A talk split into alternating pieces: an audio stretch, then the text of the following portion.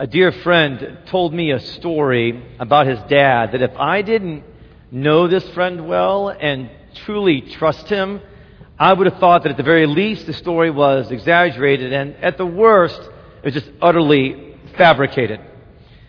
His father uh, was a young pilot, uh, learning uh, different aspects of flight.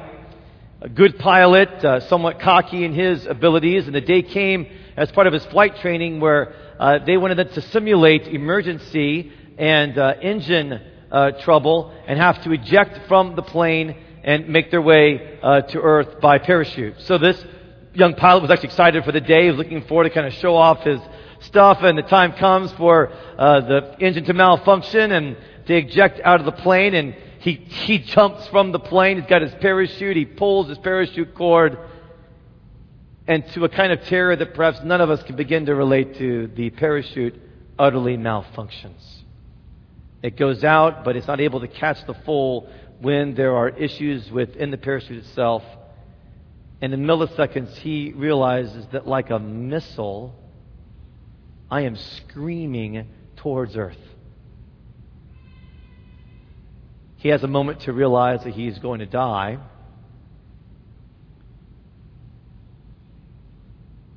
And as he's moving at an untold speed towards a farm in Arkansas,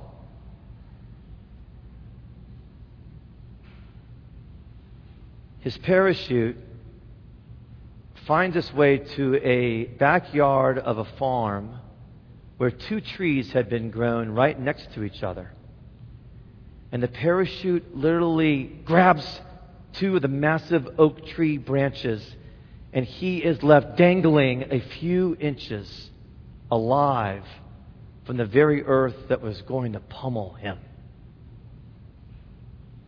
Rose, the farmer's wife who lived in that farmhouse, heard something going on in the backyard walks out to see this young pilot swinging from the branches of their oak trees, realizes immediately the absolute miracle that has just occurred, and cries out with just a kind of full hearted, The Lord just saved your life!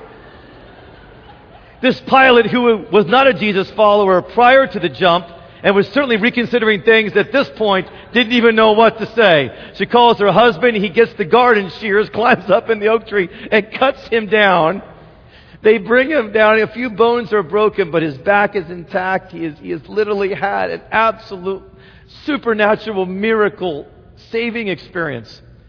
They bring him into the home, and for the next couple of weeks, they literally nurse him back to health with the help of community doctors there. And he watches Rose. He watches Rose's husband's life together, and he realizes that there was something much greater than his pilot abilities going on with his life. He, he realized that there is something overarching and someone who literally saved him from certain death. And he gives his life, becomes a follower of Jesus, still goes forward with his pilot work, but now becomes a missionary pilot in the jungles of Colombia, raises several children, including my dear friend who told me that story. Now hold there. There's no way that the thousands of street children in Sao Paulo, Brazil, who spend their lives sniffing glue, being sexually exploited, and basically living a life of hellish misery that most of us couldn't even begin to imagine. There's no way those thousands of street children understand that Rose in Arkansas, USA, who was used by God to bring my friend's father to the Lord, who then raised his son in the Lord, who then got a calling to go to Brazil and care for the very least of these in Sao Paulo, have any connection with Rose. But their lives are actually profoundly contingent upon Rose, who gave her life to Jesus at some point, who led Thomas, his father, to Jesus, who then raised Thomas to be a missionary in Brazil. Whoa! Okay, if you hang around with Jesus followers, you're going to hear stories like this all the time. Almost every Jesus follower, maybe not quite that dramatic, but stories where things interlock and God is doing something and people are, pieces of their life have been moved around and, and then I happen to meet this person and then I saw them walking by me, but they were from a different state or whatever it might be. Because the teaching of the Bible is that God is the great storyteller. That God is writing the stories of millions of millions and millions of lives right now in every ethnic group, in every life that will give themselves to Him. And He's been doing it not just now, but throughout the centuries. Now, it's possible that if you're here and you're not a follower of Jesus at this point, and you're here and you're a committed follower of Jesus, you have something in common right now. Possibly both of you are going, wait a second, God as storyteller. I've never heard that before. But the Bible actually teaches that Jesus is an author. It says that he's the author. It's in a book called Hebrews. The chapter of that book is chapter 12. That Jesus is the author. That Jesus is writing the story of every human life. But what the Bible also teaches, and what I want to put in front of you today, is A, you have to decide if you can accept the premise that God is the ultimate storyteller and that He actually is writing the story of everyone's lives. You have to accept that. But B, what I put in front of you is will you choose personally to come underneath His pen? Will you choose personally to submit your life to His story because He actually gives you a choice. For some of you today, that choice could mean conversion. You're not a Jesus follower. There's several of you who are not Jesus followers that are part of our Sunday community and beyond. So for you, that would mean converting. It would mean actually realizing God is in control of all of this. I can live my life in God and taking steps toward that. Anybody along the sides of the wall and about half an hour, be people standing over there that are praying for people. They'd love to tell you more about that. For others of you, may not be conversion. It may be a new commitment. You've converted to Jesus. It's a new commitment. You need to have spelled out a little more clearly through the book of Ruth that we've been studying what it means to submit your story to the great storyteller. What it means to risk your life for the great storyteller's story. And that may lead to a new commitment. I hope whatever group you're in, that any of you who seriously consider this conversion, commitment, would also just be in absolute awe of just the sheer power of God to put and to weave and to interlock all these stories moving toward one great story. The story of Jesus, the story of his death, the story of his resurrection, the story of his personal redeeming power in every person's life. He's taking all these millions and billions of stories and he's moving them all in one direction. One great story. A story, Jesus' story, which is given to you to serve your story. He died for you to serve your story, to strengthen your story. He died for you to give you a meaningful story. Now look, talked about this last week. Everyone's life is small. We talked about when small is great, and the name of this series is The Power of Small. Everybody's life is small. It only becomes significant and it becomes profoundly significant, like Rose, the farmer's wife, when we'll submit our lives to his story. You didn't have to hear last week's sermon to check with this week. I encourage you to listen to it. It'll connect with this one. We let God be the author of our story. Let's look at Ruth. Ruth is a phenomenal short story. It's probably about 3,000 years old, and yet it is profoundly able to connect and to teach us about what it means to live our lives in God today. We're in the second chapter of this great short stories, chapter 2. And first of all, we see that Ruth is someone who has learned to submit her story. And she starts by selecting her storyteller. You basically get one of two choices. It's pretty simple. You can tell the story of your life, or God can write the story of your life. It's one of two choices. Ruth made a decision for God, and she puts it this way to her uh, really close friend and mother in law, Naomi Your God will be my God. As a matter of fact, she's interacting with Boaz. He was introduced in our story just this week. Uh, Boaz is a farmer. He's from a small town in ancient Palestine called Bethlehem. That connects profoundly for those of us who have any background in the Bible, because we know that Jesus was born in Bethlehem a thousand years later. So we're seeing Boaz's story, which is the Bethlehem story. And we're beginning to go, wait, wait, wait, wait. That connects with Jesus' story, which is the Bethlehem story. We'll watch this play out more. Boaz is speaking to Ruth. She's come to glean common ancient Near Eastern practice whereby the poorest of the poor, okay, in Ruth we have the story of an immigrant, and the story of somebody who's come with nothing from very far away. She has nothing. She's extremely poor. And Israelite culture said, for those who come with nothing, we want to provide for them. They can go behind the harvesters, and whatever's left behind, and benevolent harvesters would throw stuff to provide for them. They can pick that up and they can eat that. It's not stealing, it's provision. And Ruth is doing that. She's practicing that provision. She's talking to Boaz about this. And Boaz reflects God's heart. He's not God, but he reflects, he kind of speaks on behalf of God. She says in verse 10, and really the heart of this passage, by the way, of verses 11 and 12. That's what we're going to drill down into today. She says in verse 10, How did I find such favor in your eyes? And Boaz says in verse 11, All that you've done for your mother in law, Ruth left where she lived, she lost her own husband, but she put Ruth's loss, she put Naomi's loss in front of her own loss. All you've done for your mother-in-law Naomi since the death of your husband has been told to me. And how you left your father, your mother, your land, and came to people you did not know before. The Lord repay you for what you've done. A full reward be given to you by the Lord our God of Israel. And this is a critical phrase, probably the most important phrase in the whole book of Ruth. Under whose wings you have come to find refuge under whose wings you have come to find refuge. Let me teach you an important Christian word. The word is providence. And the word providence is best pictorially represented for you. If you want a picture of what providence means, providence means that God is like one who has wings, like a hen who would gather chicks close in. The idea of providence is that we come underneath God. We come underneath God's life. We come underneath God's protection. We come underneath God's, God's beautiful, all encompassing story telling power and ability. He's saying to her, You have come underneath the wings of God. You have given your life to God. You have selected God as your storyteller. It didn't have to go that way.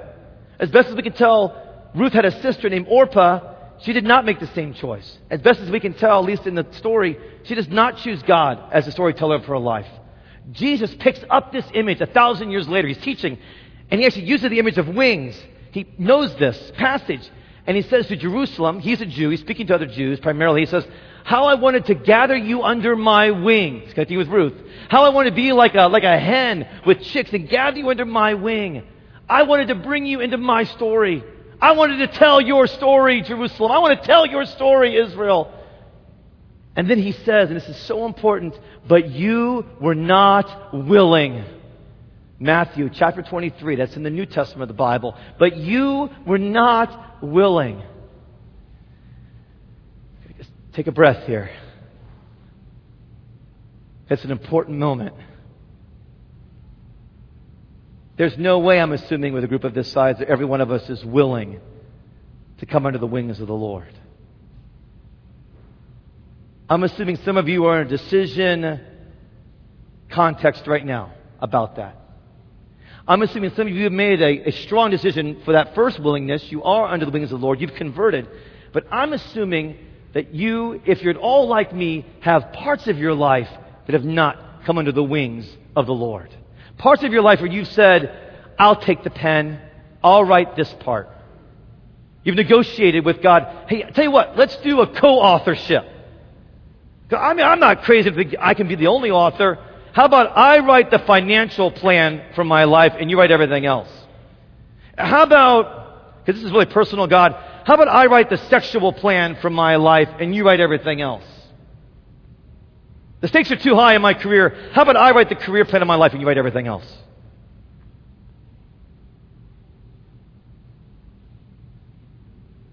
This is the heart of what it means to become a Jesus follower is to say, You are the author and finisher. A verse in the book of Hebrews, chapter 12. You are the author and finisher of my life. It's your pen. Okay, how? How do we actually do that? What does it look like to kind of enter into the movement of making God the storyteller of our life? We learn from Ruth, we see in Ruth. To do this and to really live in God being the storyteller of our life requires a willingness to grow in maturity.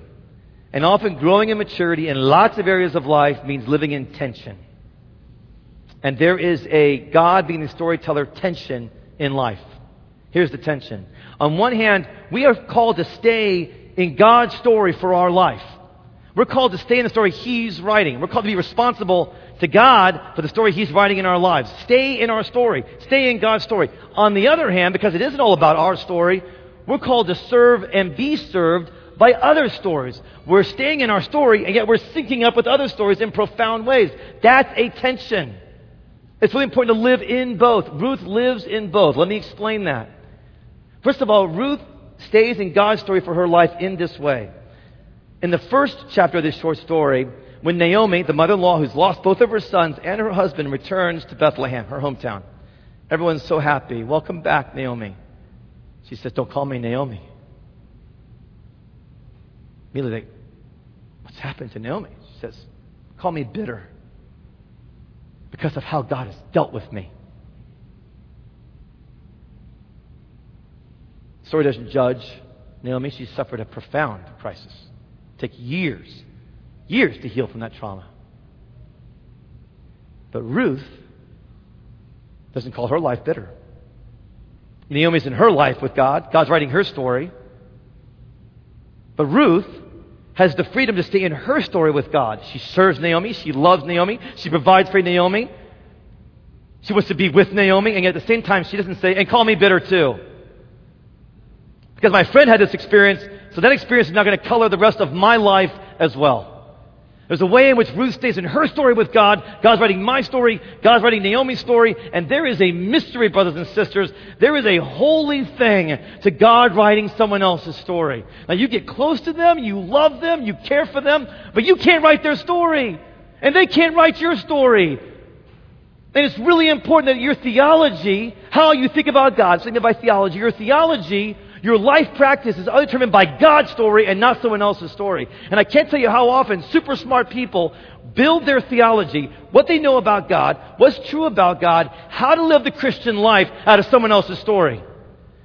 More often than not, when somebody's talking about something difficult or controversial, they'll say to me, well, they won't even say what the Bible says. They'll just say, I know this person. They've lived with this. Now, of course, we're having we're rightly impacted by other people's story. But the Bible teaches that we're to give an account for our own life. Book of Romans, New Testament, chapter 14. Everyone will give an account for their own life. What that means is stay in God's story for you. This is really hard for many of us that are very relational. Americans love talking about generations because we have the time and the luxury to write things about generations. Most countries don't do this. So, back in the early 90s, big Time magazine splash Generation X. That's my generation. They wrote all oh, about how we're super relational, we love experience. We're the warm, fuzzy version of our boomer older brothers and sisters. Boomers are producing and getting things done. We're the relational folks. And many of us took that on. We were very, very relational. We thought we were relational. We thought we were the relational king or queen of the hill until the millennials came along. Whoa! Okay, I spend lots of my time with millennials, and I'm so thankful because I'm always being taught by the millennial generation. Always. And I mean that. I'm not just saying that to be a nice preacher. I mean it. But you guys are uber relational. And I watch you get out of your story and get into somebody else's story a lot. And I watch you let your theology and your understanding of God be influenced not first and foremost by God's story sometimes, but by your own story. Now, we do it too. All people do it too. We all do it. But certain generations have certain gifts. And with those gifts sometimes come certain challenges. It all gets consolated at this point when Peter and John, two key followers of Jesus, are walking with Jesus. And Peter says to Jesus about his buddy John, So, what are you going to do in John's life? What's John's story, basically? And Jesus says, paraphrasing, I've got John's story in hand. Back off, Peter. And then, not paraphrasing, he says to Peter, What is core to this teaching? You follow me. Okay. But tension. Our story is not just our story. It's not just about me and my story, right? That, that would be giving into the spirit of the age. That's not what we're about. our story then serves other people's story. Actually, if you can differentiate clearly who you are in Jesus, then you're actually equipped to serve other people's story and to be served by the story. You're equipped to actually sync up with them. You're equipped to work together with them and partner with them. That's actually the beauty of what happens in a marriage. Two people who are differentiated, they know who they are in Christ, they know who they are, and yet they come into profound sync up. They come into profound synchronicity. They come into profound union. And that happens as well.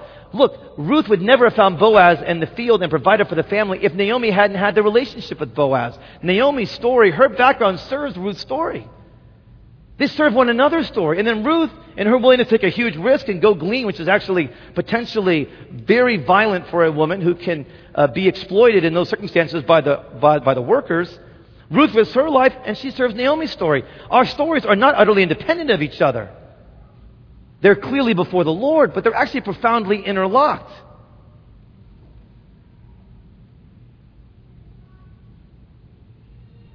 While we need to stay in our story that God is writing, it's also likewise true that our story is not independent of other stories.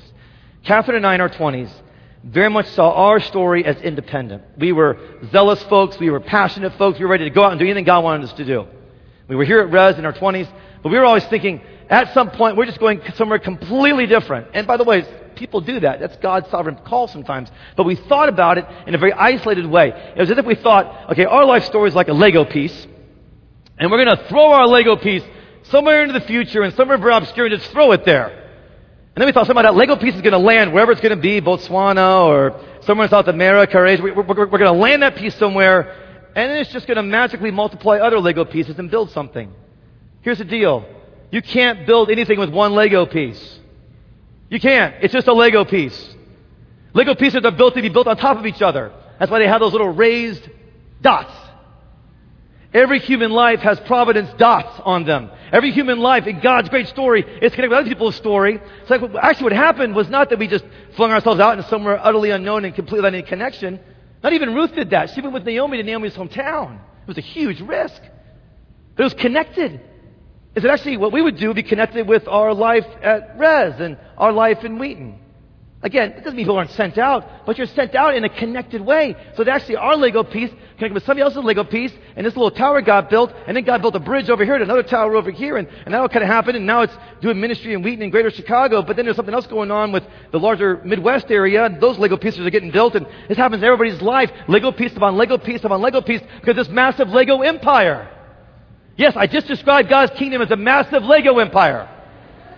Because that's the best I can do to try to get clear with you. You serve one another's stories in profound ways. You want direction? You want to know how God is leading you? Well, look at the stories around you. I mean, get clear about your story with God. Your Bible time, your prayer time is essential. But then look at those stories around you and how He's connecting you.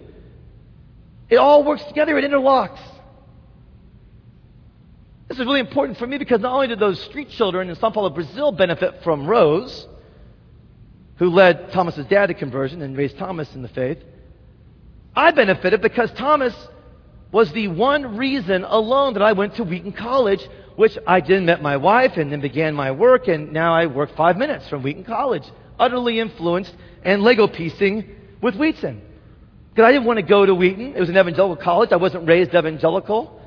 And by happenstance, Thomas is in Glee Club. They're going through my hometown of Indianapolis. And by happenstance, he stays at our house. And by happenstance, we have this massive personal connection. No, it's not happenstance. It's God's story interlocking with my story to interlock with other stories. So we submit our story by staying in God's story for us and yet serving and being served by other people's story. But we also not just submit, we risk. And I don't mean risk like extreme sport risk. I don't mean risk like thrill seeking type of risks. Those are junior varsity risks. Those are like shadows. I mean, it's fine if you do extreme sports. But it's a shadow of the real risk. The real risk, the super exciting risk, is a life of giving yourself completely to Jesus Christ. Oh, the lie that the Christian life is cramped and small and narrow. The Christian life is expansive and creative and full of so much risk. You've got to be brave of heart to be a Christian. Because you live your life when only God can finish the story. Great stories don't tell you how they're going to finish them. To live in the story that God is writing means there's going to be all kinds of unpredictability, All kinds of questions. All kinds of how's this going to work out? If your life has too much predictability, it's very possible your life is not submitted to God's story. Now, planning is good and biblical, but plan not for that which is only possible, but for that which is only possible with God. Make a financial plan. Absolutely. But in that financial plan, there better be a massive God shaped gap where you go, this is only going to work with God. Make a plan for your career, but have a massive God shaped gap in your career. It's only going to happen if God intervenes. The only way Ruth fed the family was because God intervened through Boaz. That's how it happened. She didn't know how that was going to happen. Look at Ruth. What a risker. She reminds us of Abraham, thousand years before, who was a man that left everything and went. And she's like Abraham a thousand years later. Risk your life for God's story. He's writing the story. G.K. Chesterton, early 20th century Christian thinker, said, For life to be a story, it is necessary that a great part of it should be settled without our permission. For life to be a story, it is necessary that a great part of our story should be settled without our permission. I.e., God is the author of our story. And it requires risk. Let me close with this picture. It's a tree picture. We started with a tree, we'll end with a tree. My wife grew up in Brazil, and I was once there with her, and we were watching these monkeys in the trees. They were really fun to watch. And what they would do is they would actually, you know, swing out and have this moment in midair where their hand had left one vine, and they didn't exactly know, seem to know where they were going, but they always found another branch or vine that they grabbed onto. And then they swing out again, vine, swing out again, branch, swing out again, trunk. Living life submitted to God's story, living a life of risk that requires for God to intervene, is a life where there's a lot of mid-air moments as a monkey where you're going, I just left one and I don't know where I'm going to the next. But I believe God's telling this story and writing it, and there's something to grab onto right there.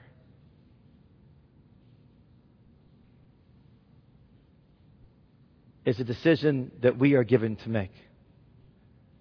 Will we come under the wing of the Lord's story? Or will we not be willing?